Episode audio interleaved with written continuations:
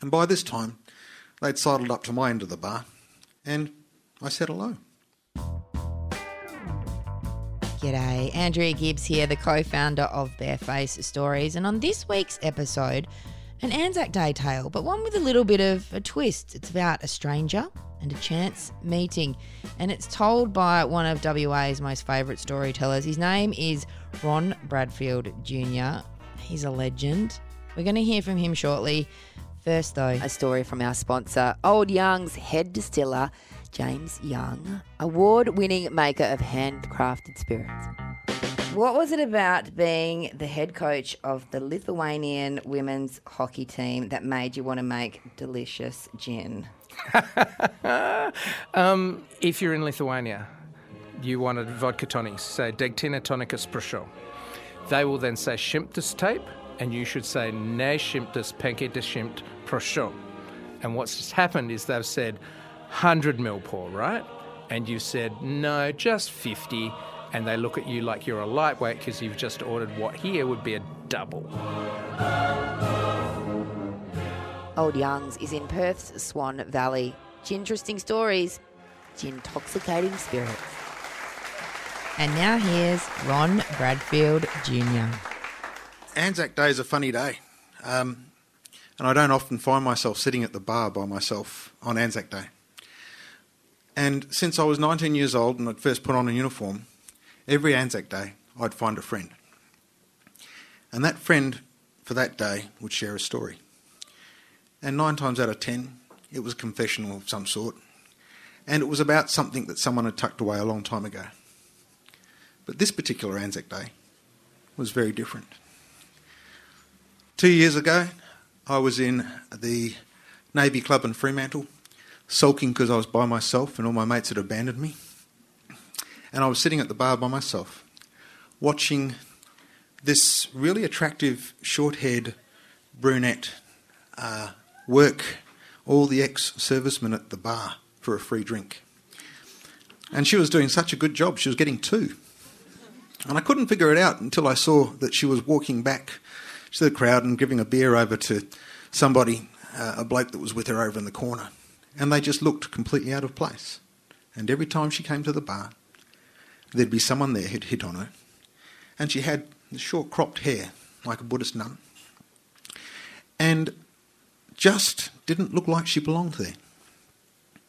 And the crowd thins out, and drunken sailors, soldiers, and air crewmen and a military pub wander off and go elsewhere. And she was still at the bar, and the fellow joined her. And by this time, they'd sidled up to my end of the bar, and I said hello. And when she turned to me, that's when I saw the chest catheter in her chest, and I saw the pads on her arms. And I saw that she actually looked quite young, but was clearly quite worn. She was from New Zealand. She was 26 years old and the fellow with her was a brother. And that was the first chance that they'd gotten to come out of the hospital where she was being treated. And she was terminal. In fact, they'd done pretty much everything they could do, and she knew that by the end of the year she would probably be dead. Her brother had travelled all the way over from New Zealand, and he wanted to make sure that she had a night out with him where she could go and do some of the things that she used to like to do. I don't know how they ended up in that bar. I don't know how they ended up necessarily talking to me. I do know they did a pretty good job at that bar, though. They got a lot of good beers out of that bar. And somehow they'd just maintained their bubble and it wandered over to me. By this time, it's about three o'clock in the afternoon, and on Anzac Day, that's a well, it's pretty much well into midnight. So I ask them what they're up to and what they'd like to do, and the brother sort of looks me up and down, drags me over to the side for a corner at the corner to have a powwow with me, and basically he's just doing the honourable thing and wondering what my intentions are. And I thought that was nice, but it is nearly midnight Anzac time, and I have family to go back home to. And he said, Look, I just want my sister to enjoy herself tonight because tomorrow I've got to get on a flight and I won't be able to come back when she dies. I won't be able to bring her home to bury her and I probably won't see her again. Can you help me? Just give my sister a good night. And so we wander off to the next pub and to the next pub. And for that, the remainder of that night, I make sure that they never have to buy a drink in any of the places we do again. And we end up somewhere, I can't even really remember now where, but all she wants to do is dance. Terrible song that, I know, but that's all she wanted to do. She wanted to go out for a night and just dance. And dance and dance and dance. And before I knew it, it was actually four o'clock in the morning. Now, I've never lasted on Anzac Day after till four o'clock in the morning. I'm lucky if I last till about eight o'clock or nine o'clock at night. They start early, but we danced, and we danced, and we danced. And in between, they told me their story. And the brother shared his conversation with me, and his bits and pieces, and the things he was worried about. And she cried on my shoulder and told me some of the things that she'll never see at home again.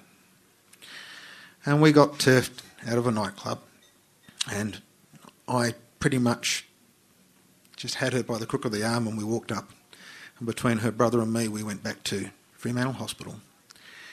And they disappeared through the doors, and I climbed into a taxi and went home and crashed. There was no real goodbyes, there was nothing about it that was a farewell, that was just was. That was the night. It was a night of just someone having something to do and a friend for a short time.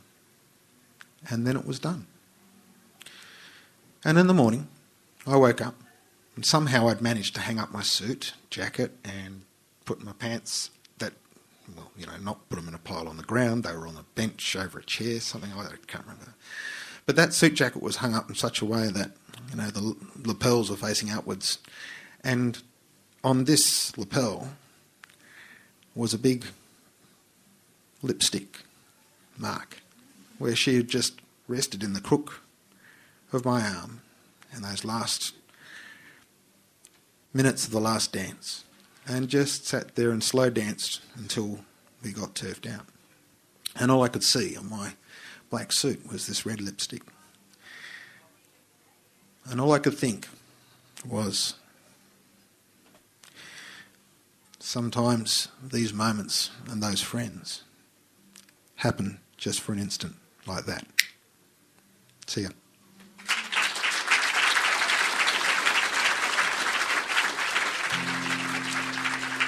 That was Ron Bradfield Jr.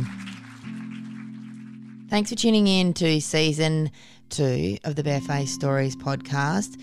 While we're not doing live shows, we're going to continue on with season three. Get stuck straight into it.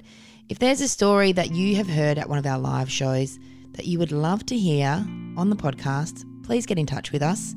You can do that by emailing info at barefaced.com.au. I'm Andrea Gibbs. We'll catch you next time.